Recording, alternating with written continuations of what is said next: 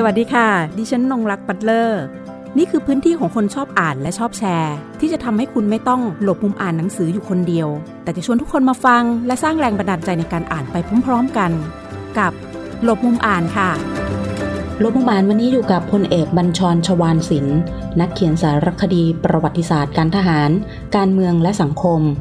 งานเขียนของท่านได้เปิดโลกการอ่าน แล้วก็ยังพาคนอ่านไปรู้เรื่องราวของทหารด้วยมุมมอง ผ่านประสบการณ์ของนายทหารอาชีพ รวมทั้งนิสัยรักการอ่านของท่านที่ชอบค้นคว้าทำให้งานเขียนสารคดีประวัติศาสตร์ของพลเอกบัญชรน่าอ่านชวนติดตาม เผยให้เห็นความมีชีวิต และการปฏิบัติหน้าที่ของทหาร ในหน้าประวัติศาสตร์ของกองทัพไทย ทั้งในประเทศและต่างประเทศ ผลงานของพลเอกบัญชรอาทิ 2475 เส้นทางคนแพ้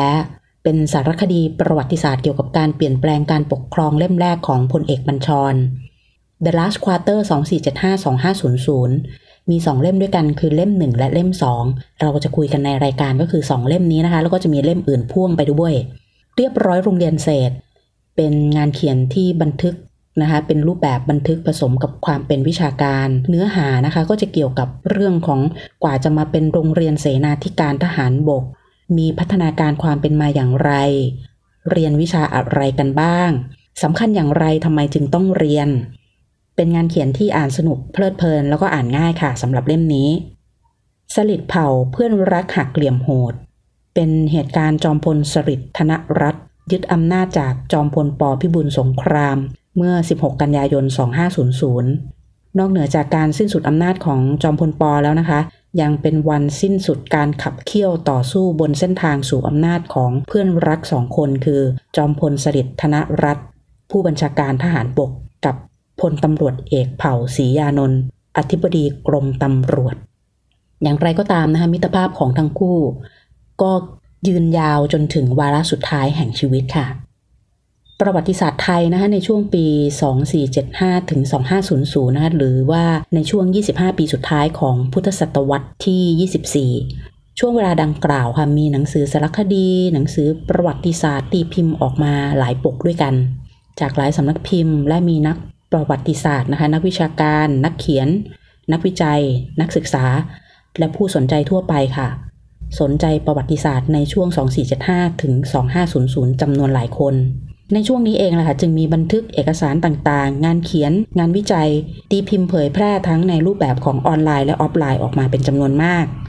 มีทั้งการตีความตั้งคำถาม ค้นหาความหมายใหม่ทางประวัติศาสตร์อยู่เป็นระยะนำไปสู่การท้าทายชุดความรู้ด้านประวัติศาสตร์ที่เคยมีการบันทึกเอาไว้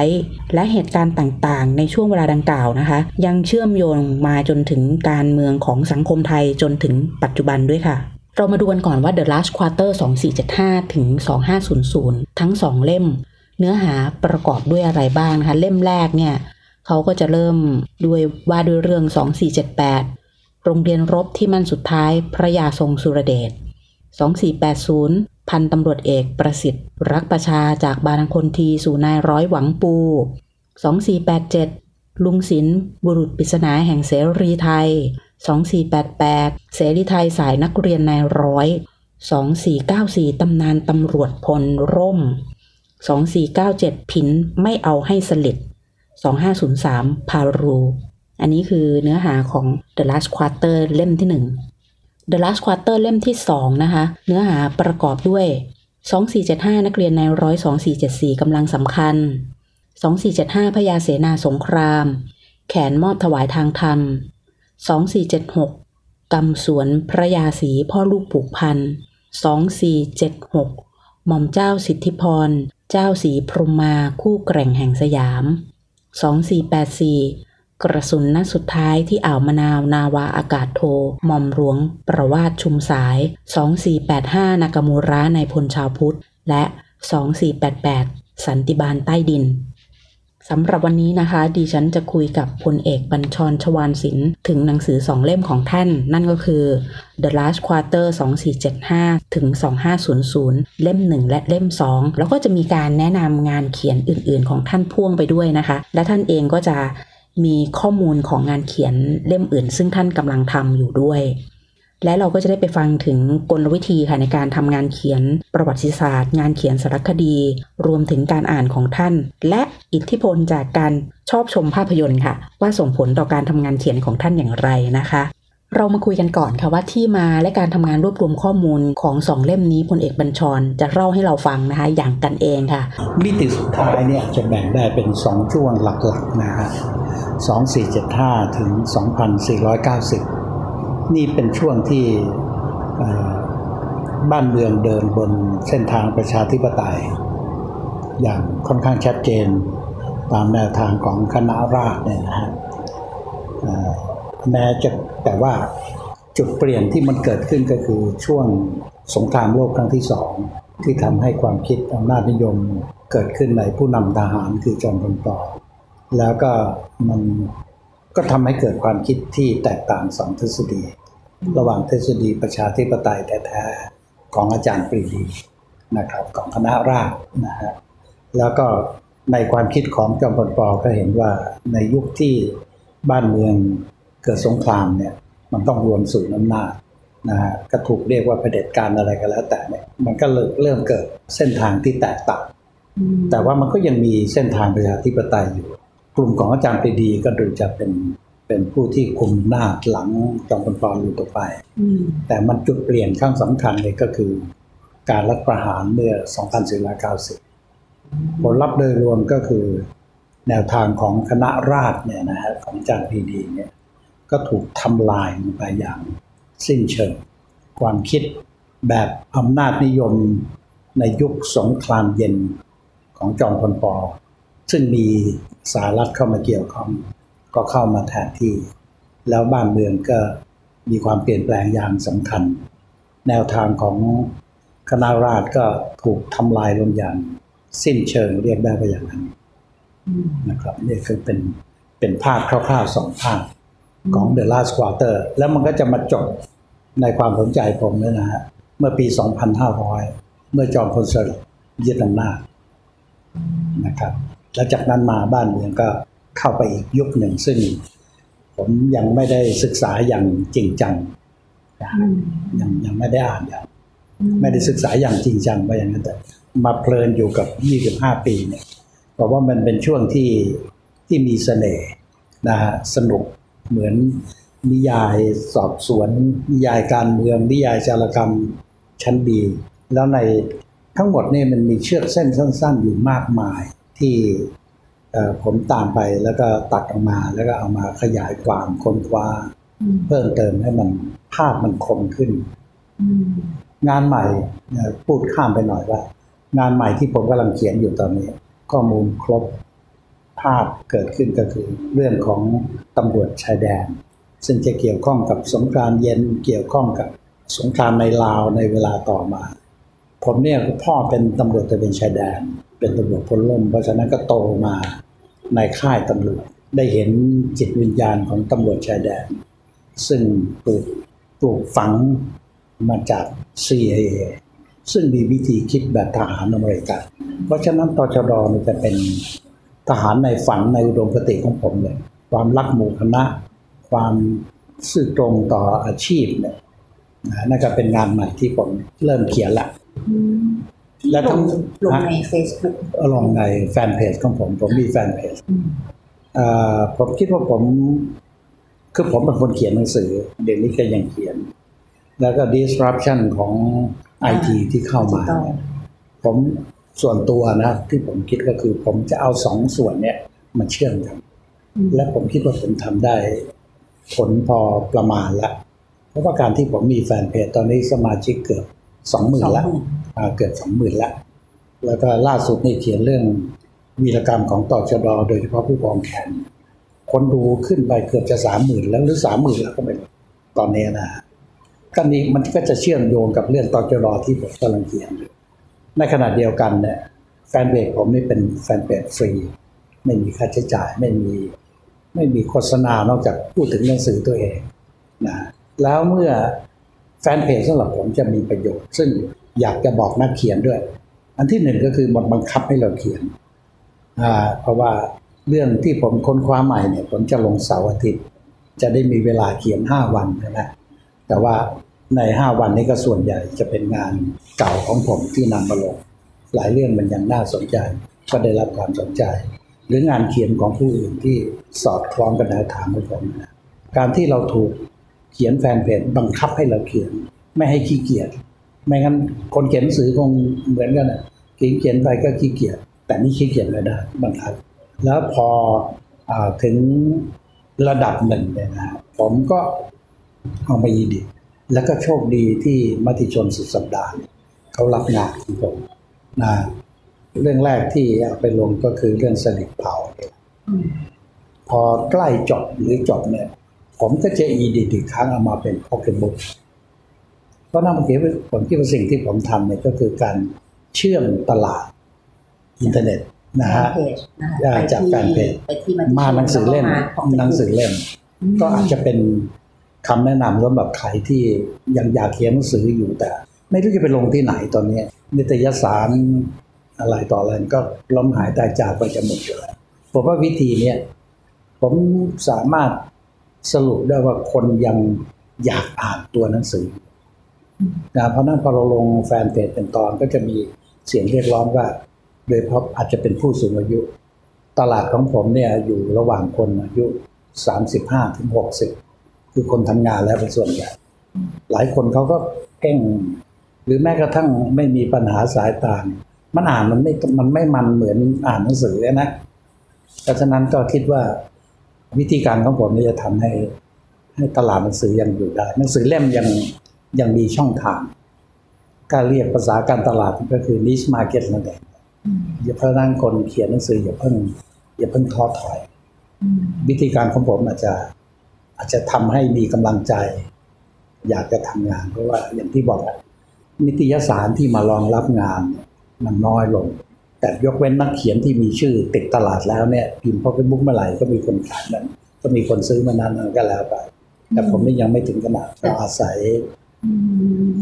แฟนเพจเป็นก็มีเคกรื่ลุ่องมเชื่อมกลุ่มแฟนที่อ่านมีอยู่กลุ่มแฟนเฉพาะเฉพาะกลุ่มครับชัดเจน แล้วสิ่งที่สิ่งที่สังเกตเห็นในในสองเล่มครัเนี่ยบที่ได้อ่าน ครับคือกลวิธีการเขียนค่ะฮะชอบมากในแง่ของการเอามาร้อยเชื่อมกันตอนนั้นอืมก็จะมีการเป็นการปูพื้นทางอืมเรื่องของอืมข้อมูลทางประวัติศาสตร์ครับต่างๆ ด้วยครับแล้วทีนี้จะมีในเรื่องของตัวบันทึกเรื่องราวซึ่งอืมคนในเหตุการณ์ครับเป็นคนบันทึกเนี่ยครับมีวิธีการคัดยังไงชอบวิธีที่ท่านอืมเวลาคัดคัดลงมาอย่างเงี้ยอ๋ออย่างเช่นว่า ผมว่าอย่างนี้อธิบายได้อย่างนี้เออนะอธิบายว่าหนึ่งผมเป็นคนอ่านหนังสือมาก นะฮะอ่านหนังสือมากแล้วก็ไม่เสียดายตังค์ที่จะซื้อหนังสืออืมผมมีห้องสมุดส่วนตัวหนังสือเป็นหลายพันเล่มนะใครไปก็จะชอบใจมาก ผมเจอหนังสือที่ผมสนใจผมซื้อทันที แนะนำว่าคนซื้อหนังสือเนี่ยไม่จำเป็นต้องซื้อแล้วอ่านนะเพราะวันหนึ่งเราอาจจะอยากอ่าน หรือคนที่ต้องค้นคว้าอย่างผมเนี่ยถึงต้องการจะใช้นะครับ เพราะฉะนั้นเจอหนังสือที่คิดว่าชอบนะซื้อทันทีเลย นะครับซื้อทันทีเพราะว่าอีกสักพักหนึ่งมันจะหายากแล้วเราจะแหมเสียดายซื้อไว้ก็ดีอืมแต่หมายเหตุว่าเดี๋ยวนี้เพจหนังสือเก่าช่วยได้มากนะอ่าไปตามหาเนี่ยผมได้มาหลายเล่มเล่มที่หาไม่ได้ รวมทั้ง Amazon อืมนะงานค้นคว้าผมเลยจะเชื่อมโยงไปถึงภาษาอังกฤษด้วยอืมอยากได้เล่มไหนเนี่ยโอ้มันช่วยได้มากอยู่เนี่ยเขียนหนังสือด้วยความมั่นใจนะฮะคราวนี้ จากการที่อ่านหนังสือมากในอันที่หนึ่งมันก็รู้ว่าเล่มไหนมีมีไอตอนไหนที่น่าสนใจนะฮะอาจจะจำได้คร่าวๆก็แล้วแต่ แต่เราก็จะจำได้ว่าถ้าพูดถึงพญาศรีสิทธิสงครามต้องไปเอาจากในเล่มใหม่ของที่คุณหมอลูกสาวท่านเขียนอ่าอย่างนี้เป็นต้น แล้วอีกอย่างหนึ่งที่กลวิธีในการเขียนหนังสือของผมเนี่ยให้มันน่าสนใจคือผมเป็นนักดูหนัง ถ้าสังเกตให้ดีว่าเรื่องที่ผมเขียนเนี่ยจะตัดสลับไปมาบางครั้งเหมือนหนังเลย ใช่ค่ะเออเพราะว่าอย่างตอนที่ปมขัดแย้งอ่าระหว่างพญาทรงสุรเดชครับกับพันเอกจอมพลปอนะอ่าแล้วตอนนั้นอ่าอ่าครับโอ้มันมันสคริปต์ตอนไปแบบเป็นหนังเลยอืมยังใช่ยังใช่คิดเลยอ่านแล้วรู้สึกว่า เอ้ย เอามาทำเป็นหนังอะเป็นอืมซีรีส์ได้อืมอะไรเงี้ยยังยังคิดว่าโหอืม น่าจะมีคนไทยทำอะครับแล้วฉายครับบน Netflix อะอ่าอย่างที่เราดูแบบสตาลินกราดอืมดูพวกอะไรอย่างเงี้ยอืมของรัสเซียของต่างใช่ประเทศใช่สงครามโลกครั้งที่ใช่สองอย่างเงี้ยนะคะใช่ใช่เพราะบทบาทเรามันก็น่าสนใจครับแล้วอย่างที่บอกว่าจะเอ่อมันก็อ่านอ่านหนังสือของต่างประเทศด้วยเพื่ออนไหนเอามาเชื่อมโยงเหตุการณ์อย่างเงี้ยค่ะหนูอยากจะทราบเหมือนกันว่าอย่างอย่างโมเดลโมเดลของความเป็นทหารเนี่ยอืมของไทยกับของต่างประเทศเนี่ยมันมันมีอะไรที่มันมันคล้ายกัน ซึ่งมันอาจจะเป็น เขาเรียกเป็นบรรทัดฐานที่มันคล้ายๆกัน จุดเริ่มของจิตวิญญาณของทหารเนี่ยตัวเริ่มเหมือนกันนะความกล้าหาญความเสียสละความรักหมู่คณะ ความรักเพื่อนฝูงอะไรก็แล้วแต่เนี่ยนะฮะมันจะเหมือนกันหมดเนี่ยเพียงแต่ว่าคือในโรงเรียนในร้อยเนี่ยเราก็จะถูกสอนมาแบบเนี้ยในโรงเรียนร้อยทั่วโลกเหมือนกันหมดนะสอนให้รักชาติ สอนให้เสียสละสอนให้กล้าหาญสอนให้ รักหมู่คณะนะครับแต่เมื่อจบมาแล้วเนี่ยเราก็เข้าสู่ชีวิตจริงของแต่ละสังคมของแต่ละประเทศ ซึ่งตอนนี้แหละไอ้จิตวิญญาณที่ถูกหล่อหลอมมาเนี่ยมันจะดำรงอยู่แค่ไหน หรือมันจะแปลเปลี่ยนไปอย่างไรก็ขึ้นอยู่กับบริบทของสังคมสหรัฐเนี่ยนะฮะยกตัวอย่างสหรัฐอเมริกาเนี่ยทหารก็ถูกสร้างมาเหมือนพวกผม หรือผมเหมือนเขาก็ตาม แต่บริบทของสังคมที่เป็นประชาธิปไตยทำให้ทหารเนี่ยพูดง่ายๆ คือก็ไม่วอกแวกมีธรรมเนียมหลายอย่างซึ่งซึ่งจะต่างไปจากบริบทในสังคมไทย จิตวิญญาณของทหารทั่วโลกเหมือนกันหมด แต่บริบทของสังคม มันก็จะทำให้เส้นทางชีวิตของทหารเมื่อเติบใหญ่ขึ้นไปเนี่ยต่างกันออกไปสำหรับผมแล้วเนี่ย ผมยัง ยังยึดมั่นในอุดมคติที่แท้จริงของความเป็นทหารนะครับว่าเราต้องทำทุกอย่างเพื่อประโยชน์ของส่วนรวม เราต้องซื่อสัตย์ต่อองค์กรต่อประเทศชาตินะเราต้องดูแลผู้ใต้บังคับบัญชาอย่างเป็นธรรม ผมยังยึดมั่นในสิ่งนี้นะครับ ซึ่งมันเป็นจุดที่เราถูกหล่อหลอมมาแต่เดิม อย่างที่เล่าให้ฟัง ผมยังเชื่อมันแล้วยังยังฝันที่จะเห็นทหารแบบนี้คราวนี้ถ้าหากว่าเราอยากจะเห็นทหารแบบนี้บริบททางสังคมมันต้องเปลี่ยน มันต้องเชื่อมันต้องเปลี่ยน ทหารมันไม่ได้อยู่ในอวกาศเนี่ยนะครับมันก็เป็นส่วนหนึ่งของสังคม สังคมเป็นยังไงทหารก็เป็นอย่างนั้น ผมเคยเปรียบเทียบว่า อาชีพทหารเนี่ยว่าไปแล้วก็เหมือนกับพระสงฆ์พระสงฆ์กับทหารเนี่ยเอาพระสงฆ์ก่อน พระสงฆ์เนี่ยผมก็ไม่เคยบวชนะนะแต่พอจะเข้าใจว่า ข้อห้ามสำคัญก็คือพระสงฆ์จะสะสมไม่ได้ แม้กระทั่งผมยังได้ยินมานะจริงอะไรมันมันจะซีเรียสอย่างนั้นหรือเปล่าไม่รู้ว่า การถวายของพระสงฆ์เนี่ยอย่าถวายของที่เก็บได้ เช่นพวกอาหารกระป๋องอาหารสำเร็จรูปเนี่ยนะในอดีตมันไม่มีเดี๋ยวเดี๋ยวนี้นี่มันอาจจะต้องเปลี่ยนนะเพราะว่าพระสงฆ์จะต้องไม่สะสมทำไมไม่สะสมจะได้มี จะได้ไม่เกิดความโลภเพราะสะสมแล้วอย่างอื่นมันจะตามมา ความโลภความเอ่อเบี่ยงเบนไปจากเส้นทางที่ควรจะเป็น พระสงฆ์เนี่ยต้องทำอย่างนี้ เพราะว่าหน้าที่ของเขาไม่ต้องอธิบาย แต่ว่าเขาไม่ต้องไปทำอาหารกิน ตอนเช้าก็มีคนเอาข้าวมาให้กินคือที่เรียกว่าบินบินทบาทถ้าเรามีพระสงฆ์ที่เคร่งครัดหรืออุดมคติอย่างนี้เราก็จะมีพระที่เป็นผู้นำทางจิตวิญญาณของเราได้ทหารก็เหมือนกัน ทหารของของเราเนี่ยก็สูงสุดที่สุดก็คือ อุทิศชีวิตเพื่อประเทศชาติ คนที่จะอุทิศชีวิตเพื่อประเทศชาติเนี่ยถ้ามีเงินสักร้อยล้านเนี่ยนะผู้หมวดคนหนึ่งพ่อแม่รวยมีเงินร้อยล้าน ถูกใช้ให้ไปลบจังหวัดชายแดนภาคใต้ ซึ่งเปอร์เซ็นต์ที่จะเสียชีวิตสูง ถ้ามีเงินร้อยล้านเขาไม่ไปนะผมว่านี่แหละคือทหารจะทำหน้าที่ของตัวเองคือเสียสละ ชีวิตเพื่อชาติได้เนี่ยคุณต้องไม่สะสม ไม่ควรจะรวย แต่ก็ไม่จำเป็นต้องจนนะ เพราะว่าว่านที่จริงนะฮะสวัสดิการทหารเงินเดือนเงินเดือนเนี่ย เรามีชีวิตอยู่ได้อย่างสบาย ไม่ฟุ่มเฟือยแต่ไม่อดอยาก ถ้ารู้จักใช้ รู้จักสิ่งที่รัชกาลที่เก้าสอนเราเรื่องเศรษฐกิจพอเพียงแล้วอยู่ได้อย่างมีเกียรติด้วยนะฮะเพราะฉะนั้นอันตรายของพระกับของทหารเนี่ย ก็คงเหมือนกันคือเงิน เงินเป็นอันตรายสำหรับอาชีพอย่าง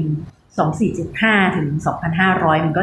มีสำนักคิดครับค่อนข้างจะหลากหลายครับงานวิชาการงานครับวิจัยครับหรือแม้แต่คนทั่วไปที่ครัเขาบสนใจครับนะคะทีนี้ทางทางท่านเองมองว่า เออ เราเข้าไปในเรื่องของการหาข้อมูลการทำข้อมูลแบบเนี้ยอืมมีวิธีการเวทน้ำหนักในการ ทำข้อมูลไหผมบอกพื้นฐานจากการที่เป็นคนอ่านมากอืเนี่ยมนี่อันที่หนึ่ง อันที่สอง ถ้าเราจะค้นหาความจริงเนี่ยผมนึกถึงประโยคของอาจารย์ชาญวิทย์ เขียนไว้ที่ไหนไม่รู้จำไม่ได้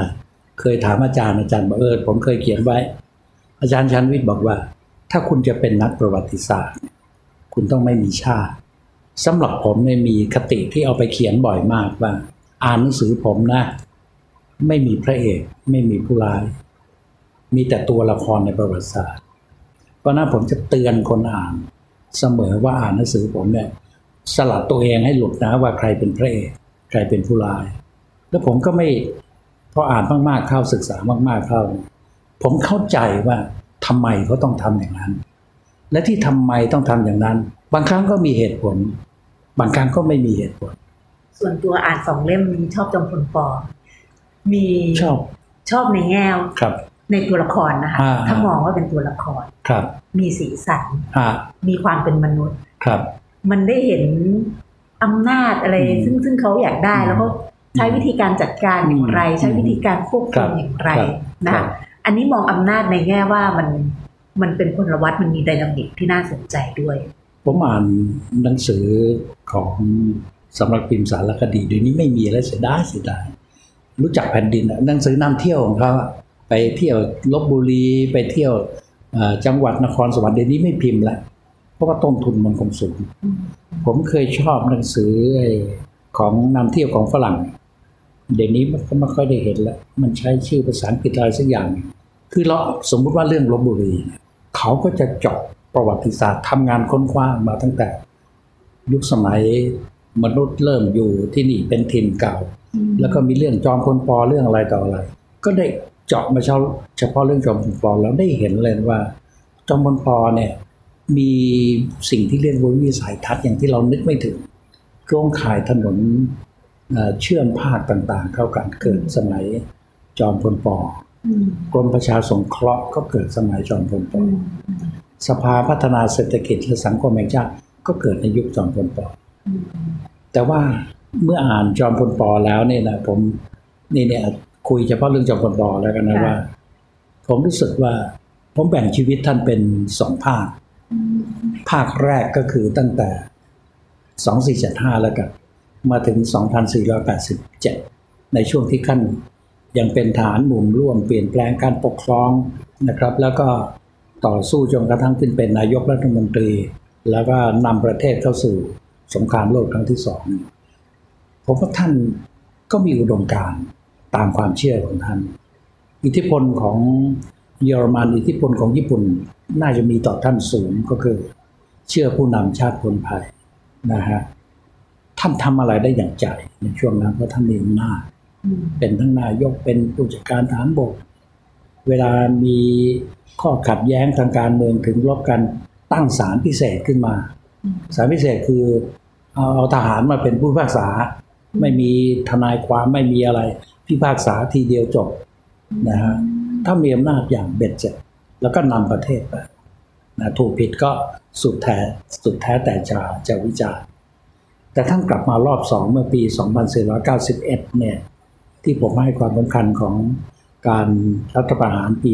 2490 ก็คือ ท่านกลับมา แต่ท่านไม่มีอำนาจเบ็ดเสร็จอีกแล้ว เป็นแต่นายกไม่ได้เป็นผู้จัดการทหารบก เพราะท่านทำอะไรไม่ได้อย่างใจแล้ว ประกอบกับมีอิทธิพลของโลกในยุคสงครามเย็นเข้ามาด้วย เพราะฉะนั้นจอมพลปอเนี่ยเหมือนเหมือนลอยอยู่ในอวกาศ เป็นดาวเคราะห์ละผมเคยเขียนว่าจอมพลปอยุคแรกเนี่ยเป็นดาวฤกษ์นะแต่มายุคหลังเนี่ยท่านเป็นดาวเคราะห์คนที่มีอำนาจก็คือลูกน้องท่านของคนคือเสด็จกับเผ่าเนี่ยนะฮะ เพราะนั้นท่านก็ทำอะไรไม่ได้อย่างใจร้อยเปอร์เซ็นต์ทำไมอีกเล่มใช้ชื่อว่าสองสี่เจ็ดห้าเส้นทางคนแพ้เพราะว่าในตัวทำไมละคท่านรวิเคราะห์ว่ามันเป็นที่ตัวละครที่ผมนำมาเนี่ย เป็นคนเป็นสามในสี่ทหารเสือ เว้นเจ้าคุณพลนะไล่มาตั้งแต่พญาทรงสุรเดชพญาฤทธิ์อัคเนย์พญาทรงพญาฤทธิ์พญาฤทธิ์อะไร แล้วก็แต่อีกคนหนึ่งไม่ใช่ อีกคนหนึ่งก็คือเอ่อ พญาศรีสิทธิสงคราม แต่ว่าก็อยู่ในพรรคพวกรุ่นเดียว ทั้งหมดมีจุดจบชีวิตไม่ดีเลย ทั้งหมดผมเลยถึงเลยใช้คำว่าเส้นทางคนแพ้เพราะสุดท้ายแพ้แพ้อะไร ต้องไปสรุปกันเอาเองสำหรับวันนี้ดิฉันต้องขอขอบพระคุณพลเอกบัญชรชวานศิลป์ที่มาถ่ายทอดมุมมองทางการทหาร พลเรือน ต่อการเมืองและสังคมไทย หากใครนะคะสนใจงานเขียนของพลเอกบัญชร สามารถติดตามได้จาก Facebook Fanpage gen บัญชร แล้วก็ขีดนะคะบัญชรชวานศิลป์ตอนนี้นะคะมีชุดซีรีส์งานเขียนลงเป็นตอนๆนะคะใน Facebook ก็ได้แก่เรื่องซีรีส์ชุดดับไฟใต้ค่ะ เฉลยศึกทรหด พันเอกชัยชาญหารนาวี 2494 เสือดำแห่งค่ายนาเรศวร ตำนานไม่รู้จบ 2503 สงครามลับ สงครามลาว และเกร็ดตำนานเสือดำ นอกจากนี้นะคะ อ่านเพิ่มเติมได้ค่ะสำหรับหนังสือ The Last Quarter เล่ม 1 และเล่ม 2 นะคะ จะได้อัธรสสนุกตื่นเต้นนะคะ มีทั้งอัธรสในด้านของชีวิต ความรักและวิธีการเขียน วันนี้ขอบคุณที่ติดตามรับฟังหลบมุมอ่าน สวัสดีค่ะ หากมีหนังสือดีๆ ที่อยากมาแชร์กัน